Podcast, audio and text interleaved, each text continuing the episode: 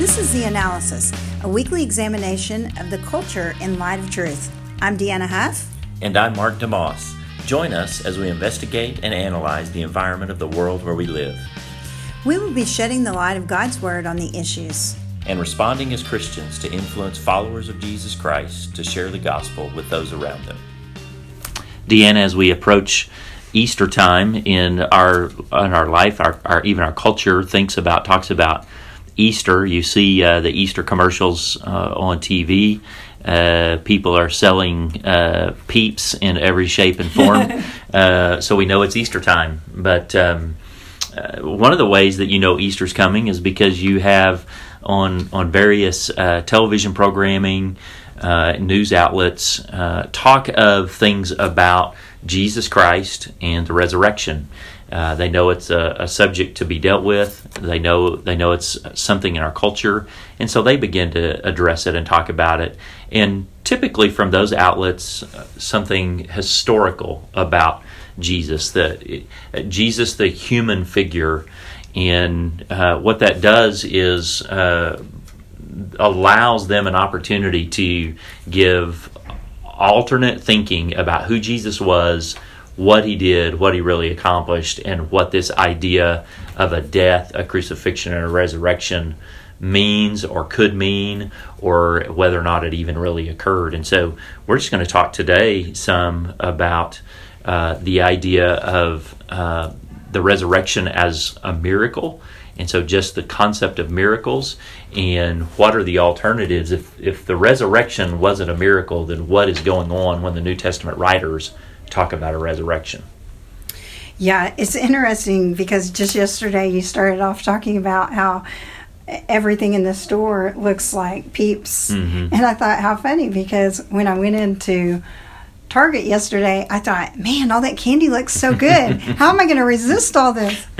But Absolutely right. I mean, the resurrection provokes so many great conversations about the hope and life after this life, and it is definitely something that we ought to be talking about and discussing.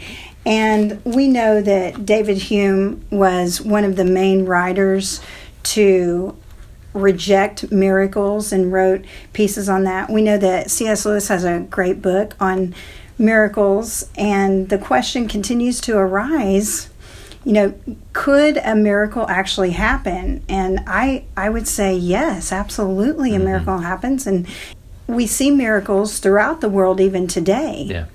And if god could create the world in the beginning obviously you know he mm-hmm. can raise himself from the dead. And so we can identify through the gospels that miracles can happen and we see Jesus giving miracles. I think the the challenge is that in throughout history other people have been identified as either magicians or sorcerers and they give a sense that Jesus really wasn't a miracle maker right. himself, right. but he was alongside everybody else who was fooling people. And so I think it's good that we start to give a response to why Jesus is significantly different, not only in his miracles, but I think that ultimately, when we conclude that the resurrection is the most plausible and reasonable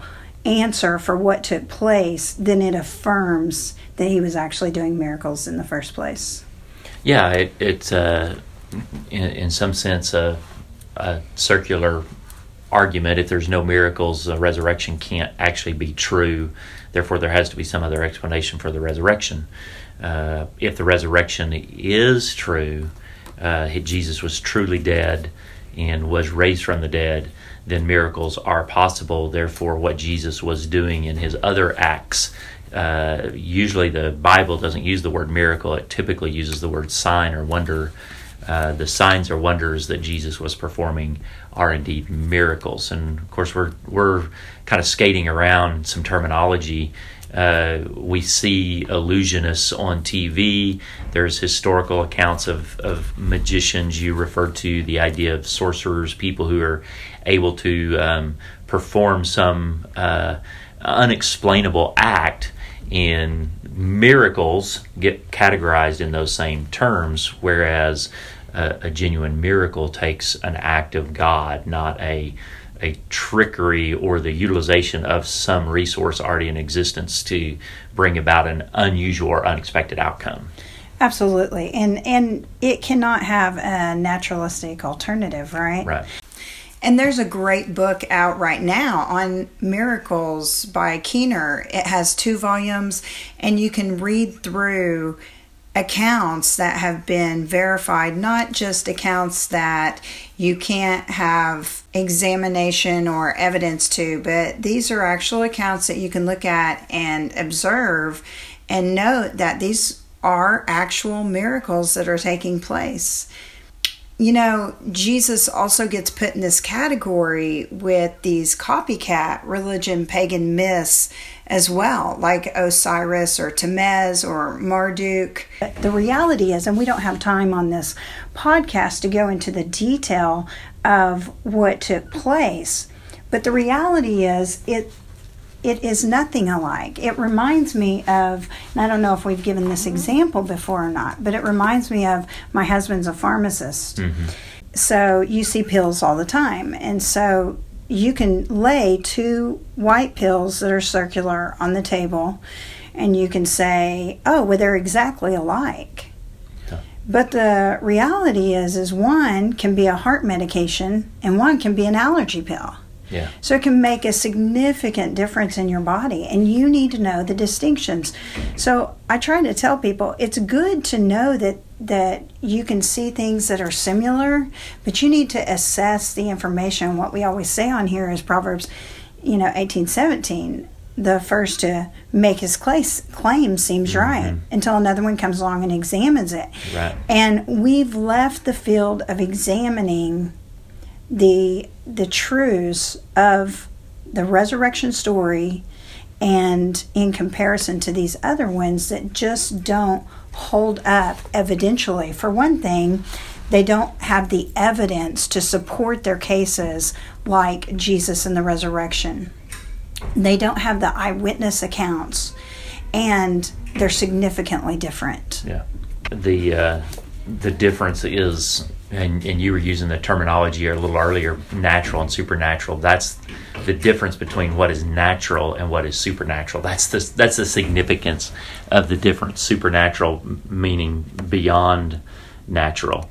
Um, magic the idea of magic is, is uh, defined this way uh, an attempt to circumvent uh, God in the acquisition of knowledge or power um, by some biblical writers in trying to define what magic is. They're they're wanting to find a way around God as the explanation. And what we're claiming with a miracle is God is the only explanation. This doesn't happen apart from God, the supernatural being. Whereas magic or the more naturalistic approach is I don't need God to explain this. I can circumvent, I can go around God for the explanation of how this occurred. And the resurrection is wonderful fodder for that argument. There, there are those who have brought forth arguments that go, we can explain the resurrection by circumventing God. We don't have to take God as the answer. Absolutely.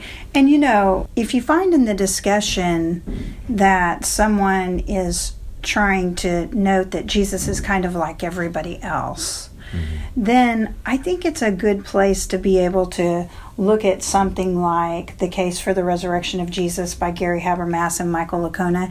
I mean, he walks through the story predating Christ, which is really the only one that they try to give this other alternative explanation to the resurrection. If you're dealing with what was put to rest in the, I think, late 1800s, but given rise to in the late 1900s, you're going to see hallucinations reappear. Yeah. And you're going to see that David Strauss brought those forward.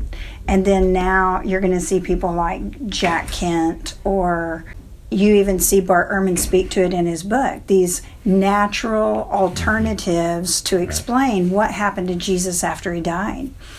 And the problem with hallucinations that we're going to see is that hallucinations are only answering the question of what they were seeing. Right.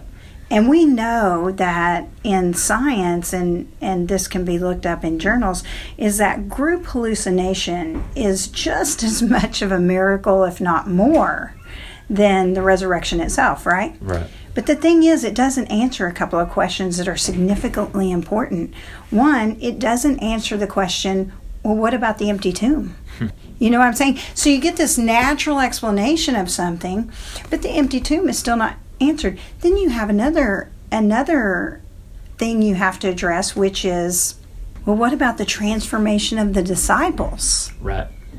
I mean, we know and Sean McDowell wrote The Fate of the Apostles. It, it was a book written on what happened to the apostles after what the historical books would have spoke about to attest to either their martyrdom or maybe they don't have enough information to find out what actually happened. Right. But what he does say in the book is that none of them recanted from what they saw. Right. And you're not going to do that with hallucinations. Yeah. Hallucinations don't happen exact with people, they're individual things. Yeah.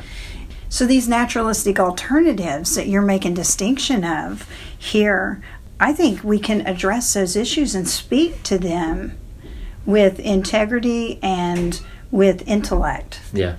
Yeah, the the whole idea of the hallucination, individuals who have had some sort of hallucination at some point begin to even question the validity of that hallucination. Was that really real? Uh, I think it was Chuck Colson uh, talked about the fact that uh, he knows the the resurrection is real because there were there were eleven other men who saw the resurrection and went through uh, abandonment, uh, uh, scourgings, beatings, uh, and martyrdom, and refused to recant that it actually occurred. And from his own personal experience, he watched 12 of the most powerful men in the U.S. government very quickly confess their lies about Watergate with just the threat of imprisonment. And so he goes, if you can get those powerful men to, you know, break on their lies, uh, this has to be true because these were just 12, 11 left ordinary men that uh, were willing to die for what they were claiming. If it had been a lie, they would have broken much earlier. And so, um, I, and, and that's kind of switching categories a little bit between well they just made up the story versus the whole hallucination but the book of first corinthians just lays out the fact that jesus appeared to people and um, and he did it individually in small group to those who knew him best so there couldn't be denial of who it was uh, all the way to a mass audience of people and so the the idea of it being a hallucinatory effect just begins to, to dissipate. Yeah, and when you read in the gospel, which is where we get the information regarding the resurrection that's the most detailed, we're going to see that when Mary Magdalene and John, and we, we've talked about this before, mm-hmm. what happens to her you know, Jesus says to her, Mary, and she turned and says to him in Aramaic, Rabboni, which means teacher. And Jesus says to her, Do not cling to me, for I have not yet ascended to the Father, but go to the brothers and say to them, I am ascending. And so she is actually touching him. Mm-hmm. Hallucinations are not touching. Yeah. And, you know, not only are her is her sensory within hearing seeing, it's also involving touching. Yeah. And that's significant. Yeah. You know, Thomas, here are my hands. Uh, when he asked Jesus, Yeah, touch the wounds. They're yeah. right here. Yeah. And so you're going to have to deal with those things with hallucinations. I just think they fall short, hallucinations, but they especially fall short when you say, okay, well, let's just say they did have hallucinations why would they go to their death for this? Right. And what about the empty tomb? Where is Jesus' body? What are we going to do with that? Yeah, it's real quick to see that hallucination theory is short of what the claims are of the New Testament, and so um, you can use it as a naturalistic alternative to explain this idea of a resurrection. You cannot answer the rest of the claims that the Bible's making about what the resurrection really is when you break into account these other things. And so uh, that, that's some of the thoughts about the resurrection. There's much more to discuss, and we're going to do that again next time as we continue thinking about Easter and preparing ourselves uh, for worshiping the Lord on that particular Lord's Day. And so it's our encouragement that uh, the best way to do that is to gather with a local body this Sunday and be in church, sing, worship, hear the word taught, and uh, be thinking about the fact that every Sunday we're celebrating the resurrected Christ. And uh, thanks for listening.